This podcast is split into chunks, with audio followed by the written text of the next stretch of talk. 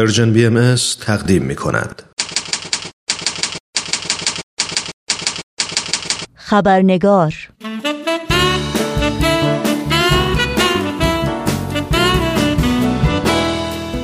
با خوش آمد به شما دوستان و دوستداران خبرنگار، نوشین آگاهی هستم و خبرنگار این چهارشنبه رو تقدیم می کنم. گفتگوی امروز ما با میهمان خبرنگار در بخش گزارش ویژه این برنامه به روز بین المللی خانواده اختصاص داره و از اونجایی که این گفتگو تا حدی مفصل خواهد بود، بخش سرخط خبرها رو در این برنامه خبرنگار نخواهیم داشت.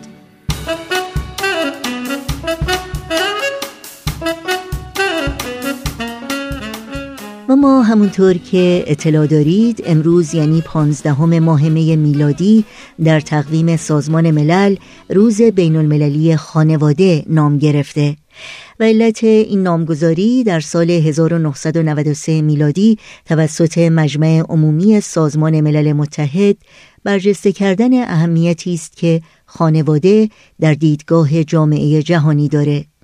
این روز فرصتی است مغتنم برای بالا بردن سطح افکار و آگاهی عمومی نسبت به موضوعات مهم اجتماعی، اقتصادی و روندهای جمعیتی که خانواده ها رو تحت تأثیر قرار میده. خانواده و اقدام برای محیط زیست تم امسال سازمان ملل برای روز بین المللی خانواده است، با تمرکز بر اهداف توسعه پایدار سازمان ملل، چرا که چالش خطیر محیط زیست چالشی است جهانی و جدی که تأثیرات اون اقشار همه جوامع انسانی در تمامی کشورها رو در بر میگیره. پیرامون روز بین المللی خانواده گفتگوی کوتاه تلفنی داریم با خانم دکتر فرشته بفل، متخصص روانشناسی اجتماعی، درمانگاهی، تعلیم و تربیت و روانشناسی عمومی که بیش از دو دهه سابقه مشاوره و همچنین تدریس در دانشگاه‌های آمریکا را دارند. همکارانم از اتاق فرمان اشاره می کنند که تماس ما با خانم دکتر فرشته بفل به زودی برقرار میشه، پس آماده باشید تا با هم به خانم دکتر فرشته بفل خوش آمد بگیم و گفتگوی امروز رو آغاز کنیم.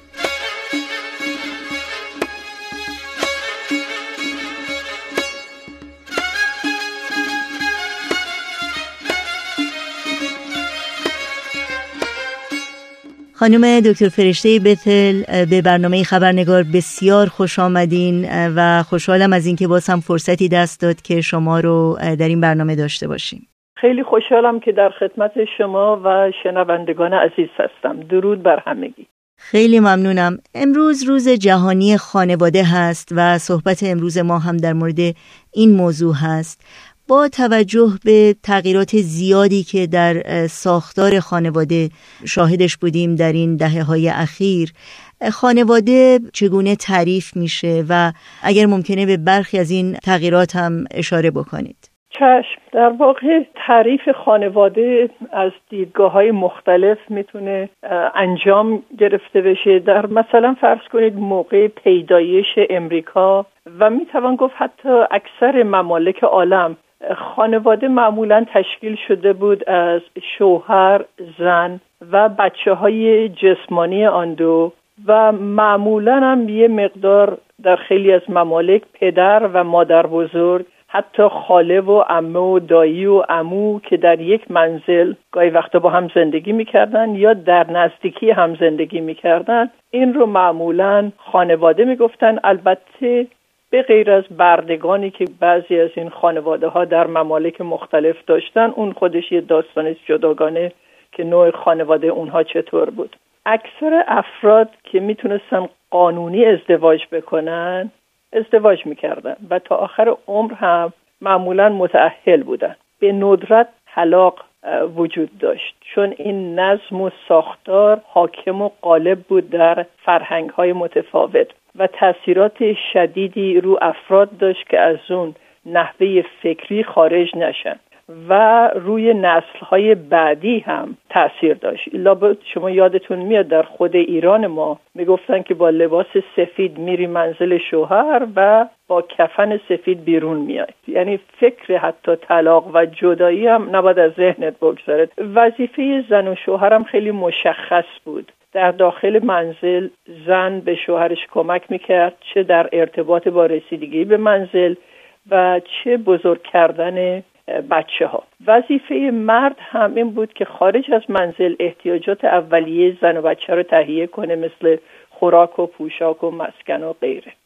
زن هیچ نوع هویت قانونی نداشت، حق مالکیت هم نداشت. ما حتی در درباره خود امریکا داریم صحبت میکنیم در اینجا، چه بسا در خیلی از ممالک دیگه شاید بدتر از این هم بوده. شوهر معمولا رئیس و فراهم کننده بود، کنترل کننده اموال بود و از دیدگاه اجتماعی و قانونی هم به مرد خونه به عنوان authority figure، یعنی کسی که صاحب اختیار و اقتدار هست، نگاه میکردن. و مطلب دیگه این که با هم زندگی کردن قبل از ازدواج و یا بچه دار شدن خارج از کانون ازدواج معمولا غیر قانونی بود و در بعضی از ممالک جرم محسوب می شد و جزای بسیار شدیدی داشت. در اواسط قرن نوزدهم شدت این قوانین و مرزهایی که ایجاد شده بود و اجرای آنها در امریکا قدری کم شد و شروع کردن یه مقدار کامن لا مریج، یعنی قانونا مزدوج شناخته می شدن بدون اینکه رسما ازدواج کرده باشن و ثبت کرده باشن. شروع شد تا اندازه‌ای شناخته شد، در واقع به عنوان یک اتحاد نسبتاً قبول شده. و بعد مدل‌های دیگر تشکیل خانواده ایجاد شد به مرور زمان که اونها بیشتر در دهه شصت شدت گرفت، مثل مثلا خانواده‌ای که فقط مادر و یا فقط پدر اون رو اداره بکنه و بچه‌ها زیر نظر یک پدر یا مادر باشن، نه هر دو، و که بهش میگفتن سینگل پرنت هاوسهولد. و نوع دیگر واگذار کردن فرزند بود تحت نظارت و رسیدگی شخص ثالثی که اون شخص میتونست تشکیل مرکب دیگری داشته باشه با فرسون خانواده خودش و نگهداری این بچه رو هم قبول کنه در قبال دریافت وجهی. در ضمن اداپشن خیلی بیشتر مد شد، همون فرزند خواندگی باشه، اگرچه که قبلا وجود نداشت. در ضمن خانواده همجنسگرایان ایجاد شد که یک مرد با یک مرد و یک زن با یک زن ازدواج بکنه و اینها البته به مرور زمان شدت و حدت پیدا کرد و قوانین دیگه هم در مقابلش به وجود اومد. در ضمن در خیلی از ممالک برخص در اروپا مرسوم هست که بچه ها توسط پدر بزرگ یا مادر بزرگ پرورش پیدا میکنن، چون والدین مشغول کار هستن و گرفتار هستن و تنها کسی که شاید بتونه به این بچه برسه پدر بزرگ یا مادر بزرگ هست که بیشتر هم مادر بزرگ ها هستن. بله، خیلی ممنون. با همه این تغییراتی که ما در ساختار خانواده شاهدش بودیم در قرن گذشته، آیا هنوز میشه گفت که خانواده اساسی ترین و بنیادی ترین واحد جامعه محسوب میشه؟ هنوز محسوب میشه، حالا بسته به اینکه در برداشتشون از این خانواده چی هست. در واقع خانواده هنوز یک مؤسسه و یا نهاد اولیه هسته‌ای یک اجتماع هست و خیلی هم بر آنند که مهمترین واحد و زیربنای یک اجتماع سالم خانواده های سالم هست. حتی اکثر امریکایی ها، فرض کنید در امریکا اگه صحبتش بکنیم، هنوز ازدواج میکنن و این ارقام میتونه خیلی متفاوت باشه. بعضی در بعضی جاها مثلا نود درصد، در بعضی شهرها ممکنه کمتر باشه، ولی اکثرا ازدواج میکنن و اکثرا هم بچه دار میشن، اگرچه که تعداد بچه هاشون خیلی کمتر هست. اونم یه بحثی جداگانه که میشه صحبت کرد. طلاق هم میگیرن و معمولا دو مرتبه ازدواج میکنن. خانواده در درون و در برون دائم در حال تغییر هست. خانواده‌ای که در جوانی چند تا بچه کوچیک داره چندان شباهتی ممکنه بعدها به خانواده‌ای که بچه‌هاش بزرگ شدن و یا دارن به دانشگاه میرن و تحصیلات عالیه میکنن رو نخواهد داشت. ولی اگر خانواده سالمی پا برجا باقی بمونه، بچه‌های بزرگسال احتمالاً احساس ارتباط با خانواده هسته‌ای رو به شکل‌های مختلف بیشتر حس میکنن و اگر ازدواجم بکنن به فرزندان خودشون اون احساسات رو انتقال میدن. همچنین یک خانواده سالم میتونه نفعش به دیگران هم برسه، یعنی چه به بچه ها و بعد تداوم و ارتباطات اون بچه ها با دیگران و همطور باعث میشه که اونها هم به نسل بعدی اینها رو انتقال بدن، این احساسات گرم رو. مسائل یا در حقیقت موضوعاتی که از مهمترین و متداولترین مسائل اجتماع ما هستند چگونه بر روی خانواده ها تأثیر میگذارن؟ حالا این موضوعات میتونن اجتماعی باشن، اقتصادی باشن، سیاسی و غیره. خب خانواده خارج از این گروه که زندگی نمیکنه، خانواده پایه و اساس این اجتماع هست. حالا این خانواده میتونه خانواده متشکل باشه، میتونه حتی افراد به طبیعی که افرادی که جزء خانواده به اون فرم مستقیم نباشن ولی اونها هم از یه خانواده اومدن و یک تأثیراتی رو رو ذهنیاتشون گذاشته شده. بنابراین یکی از تأثیرات خیلی مهم رو خانواده خود اجتماع هست. شما نگاه کنید از اون موقع که کامپیوتر و رسانه‌های اجتماعی اومده تو کار، مثل فیسبوک که گاهی وقت بهش میگیم فضول بوک و چشم هم چشمی و تأثیراتی که داره، خب همین از لحاظ اجتماع، حالا میگم اجتماعی ما خورده تغییر کرده. قبلا میشستیم صحبت میکردیم کی ازدواج کرده، کی طلاق گرفته و اینجور چیزا، ولی خب حالا از طریق خود اون فیسبوک اینها خیلی زودتر هم انتقال پیدا میکنه و در ضمن امروز خانواده ها عموما خیلی بیشتر از لحاظ نژادی و ملیت و قومی و مذهبی و دیگه حتی نحوه رفتارشون متفاوت هست نسبت به گذشته، نه گذشته خیلی دور بلکه حتی بسیار نزدیک، از طریق تبادل افکار و بیشتر هم توسط این رسانه‌های دسته جمعی، سوشال میدیا انجام میگیره که خب تأثیرات بسیار زیادی روی اینها داره. و دیگه اقتصادی هست. اقتصادی همیشه خانواده رو تحت یه نوع فشارهای زیادی گذاشته. مثلا فرض کنید وقتی ما Great Depression رو داشتیم که بهش میگن افسردگی شدید، این Great Depression در واقع نه فقط در امریکا بود که بین هزار و نهصد و بیست و نه و هزار و نهصد و سی و سه بود، بلکه در سراسر جهان این افسردگی اقتصادی به وجود اومد و خب مردم خیلی ارزش مالیشون پایین رفت، کار گرفتن خیلی سخت شد، بچه ها رو میفرستادن از خانواده بیرون که کار پیدا بکنن، ازدواج ها دیرتر انجام میگرفت و حتی بچه دار شدن دیرتر انجام میگرفت، طلاق کمتر شد به خاطر اینکه احتیاجات مالی داشتن و نمیتونستن مستقلانه برن طلاق بگیرن و با خودشون زندگی بکنن. بنابراین وقتی که اقتصاد عالم به هم میریزه تأثیرات زیادی هم رو خود افراد و خانواده داره.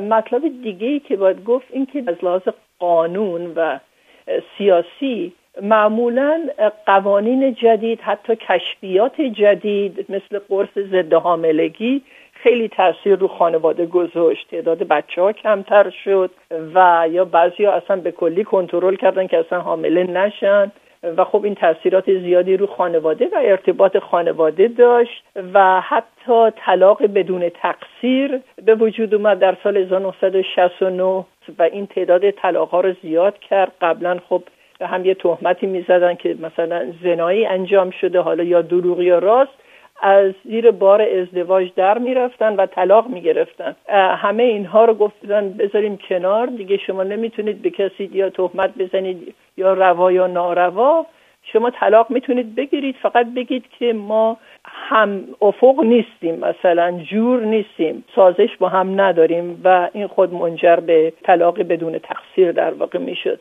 و تحصیلات اجباری به وجود اومد کم کم که این خودش خیلی موضوع مهمی بود که بچه ها باید برن مدرسه، نمیتونن تو خونه باشن یا برن کارگری بکنن. قوانین کار کودکان به وجود اومد و اینها خب خیلی کمک کرد به طرز فکر و دیدگاه شخص نسبت به خودش، بالاخص در ارتباط با ایژوکیشن و تعلیم و تربیت. بله، خیلی ممنونم. شما اشاره کردین به اینکه خب خانواده میتونه تأثیر بگیره از مسائل اجتماعی، اقتصادی و سیاسی، یعنی در حقیقت مسائلی که محیط اطرافش رو در تسلط داره. تا چه حد اون خانواده میتونه یک هویت واقعا مستقلی داشته باشه و خودش رو از تأثیر شاید در بعضی مواقع بسیار منفی جامعه حفظ بکنه؟ مثلا اگر ملیگرایی و یا تعصب دینی و یا نژاد پرستی در جامعه متداول هست یا پذیرفته شده، خانواده واقعا بتونه خودش رو حفظ بکنه؟ خیلی هم سوال خوبی.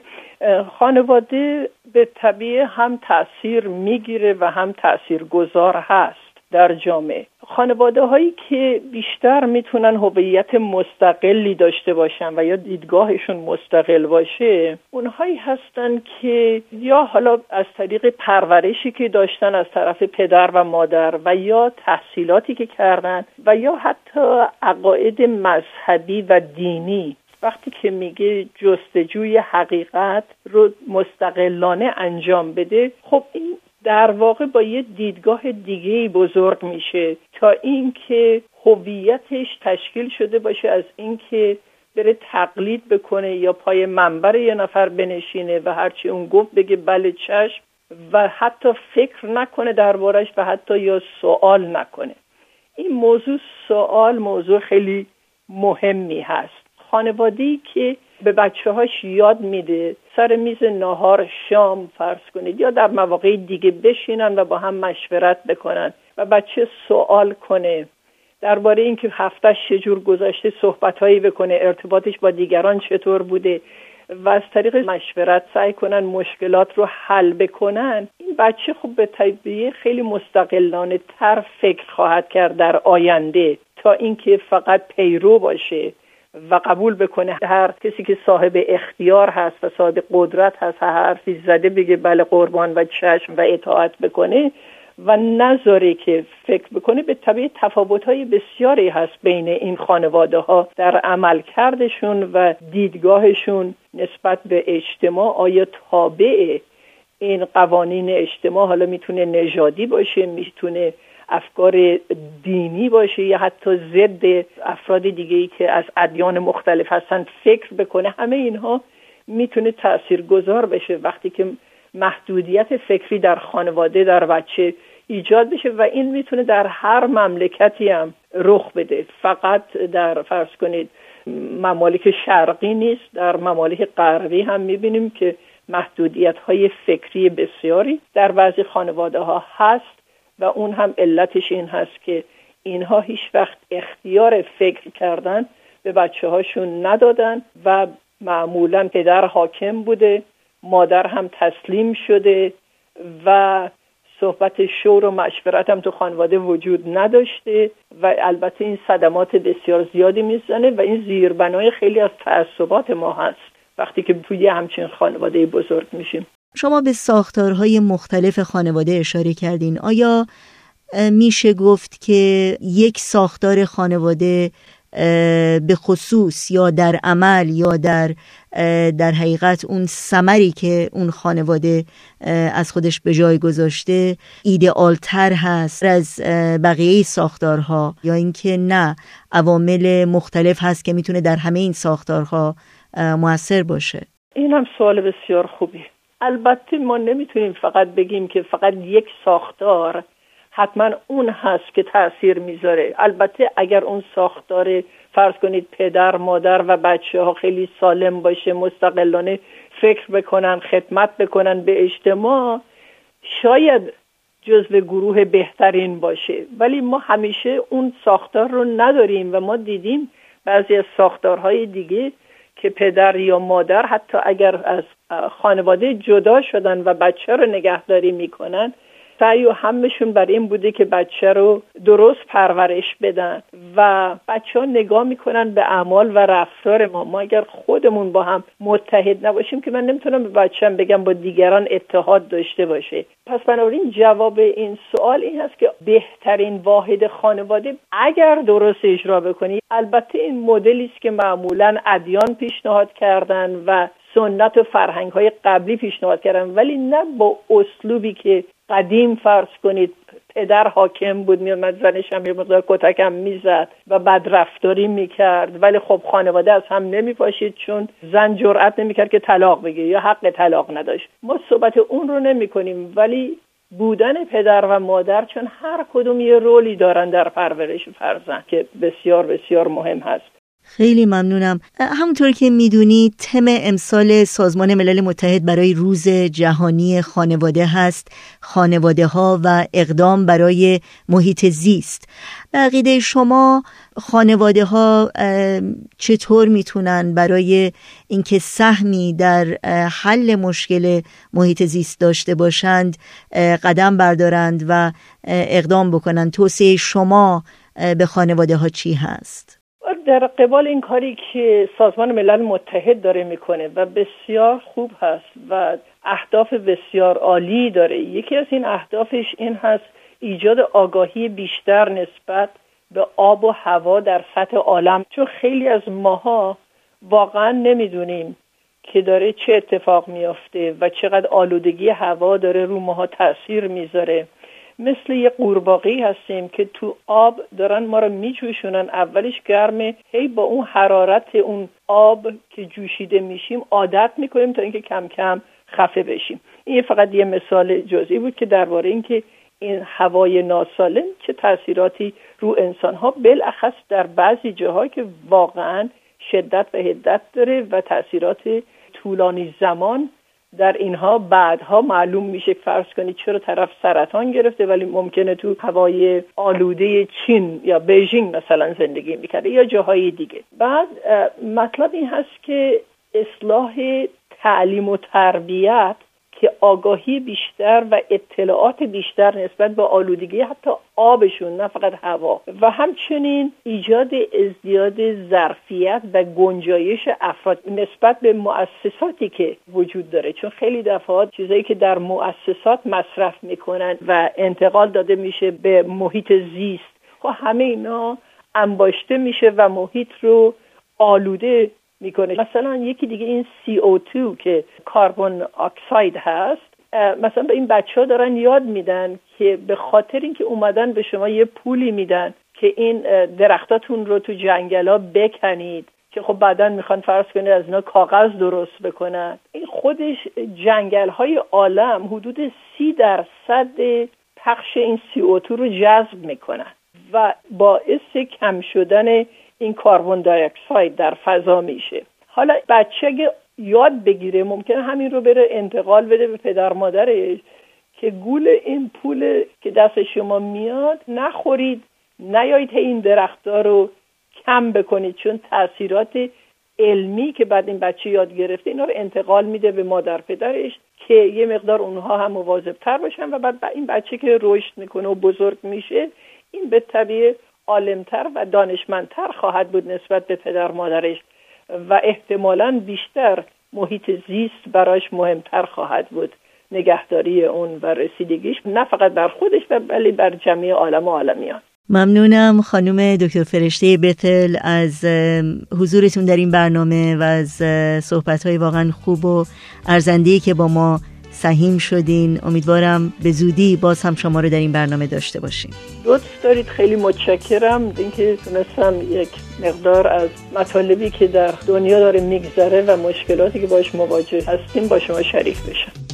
میخوام برم به خونه، به جایی که صفا هست، تو گوشه و کنارش یه عالم وفا هست، توی نگاه مادر یه عالم دعا هست، اگه تنها بمونی یه دنیا التقا هست. میخوام برم به خونه، جایی که مال منه، دلیل زنده بودن از عشق زنده بودنه. میخوام برم به خونه که سقفش یک پناهه، تمام گفت آدمی ها جاشون توی نگاهه. میخوام برم به خونه، به جایی که صفا هست، تو گوشه و کنارش یه عالم وفا هست، توی نگاه مادر یه عالم دعا هست. اگه تنها بمونی یه دنیا تکیه‌گاه هست، دعای خیر مادر باشه پشت و پناهم. بگم عزیزترینه نباید با نگاهم، دم مغرب تو خونه سر سفره بشینی، محبت رو بشه تو چشم مادر ببینی. میخوام برم به خونه، به جایی که صفا هست، تو گوشه و کنارش یه عالم وفا هست، توی نگاه مادر یه عالم دعا هست. اگه تنها بمونی یه دنیا تکیه‌گاه هست، از رفت رفتن به خونه پیاده یا سواره، خستگیه تو جاده ها دیگه معنی نداره. همه دورین میدونم دور از گهواره هامون، الهی من بمیرم واسه درد دلامون.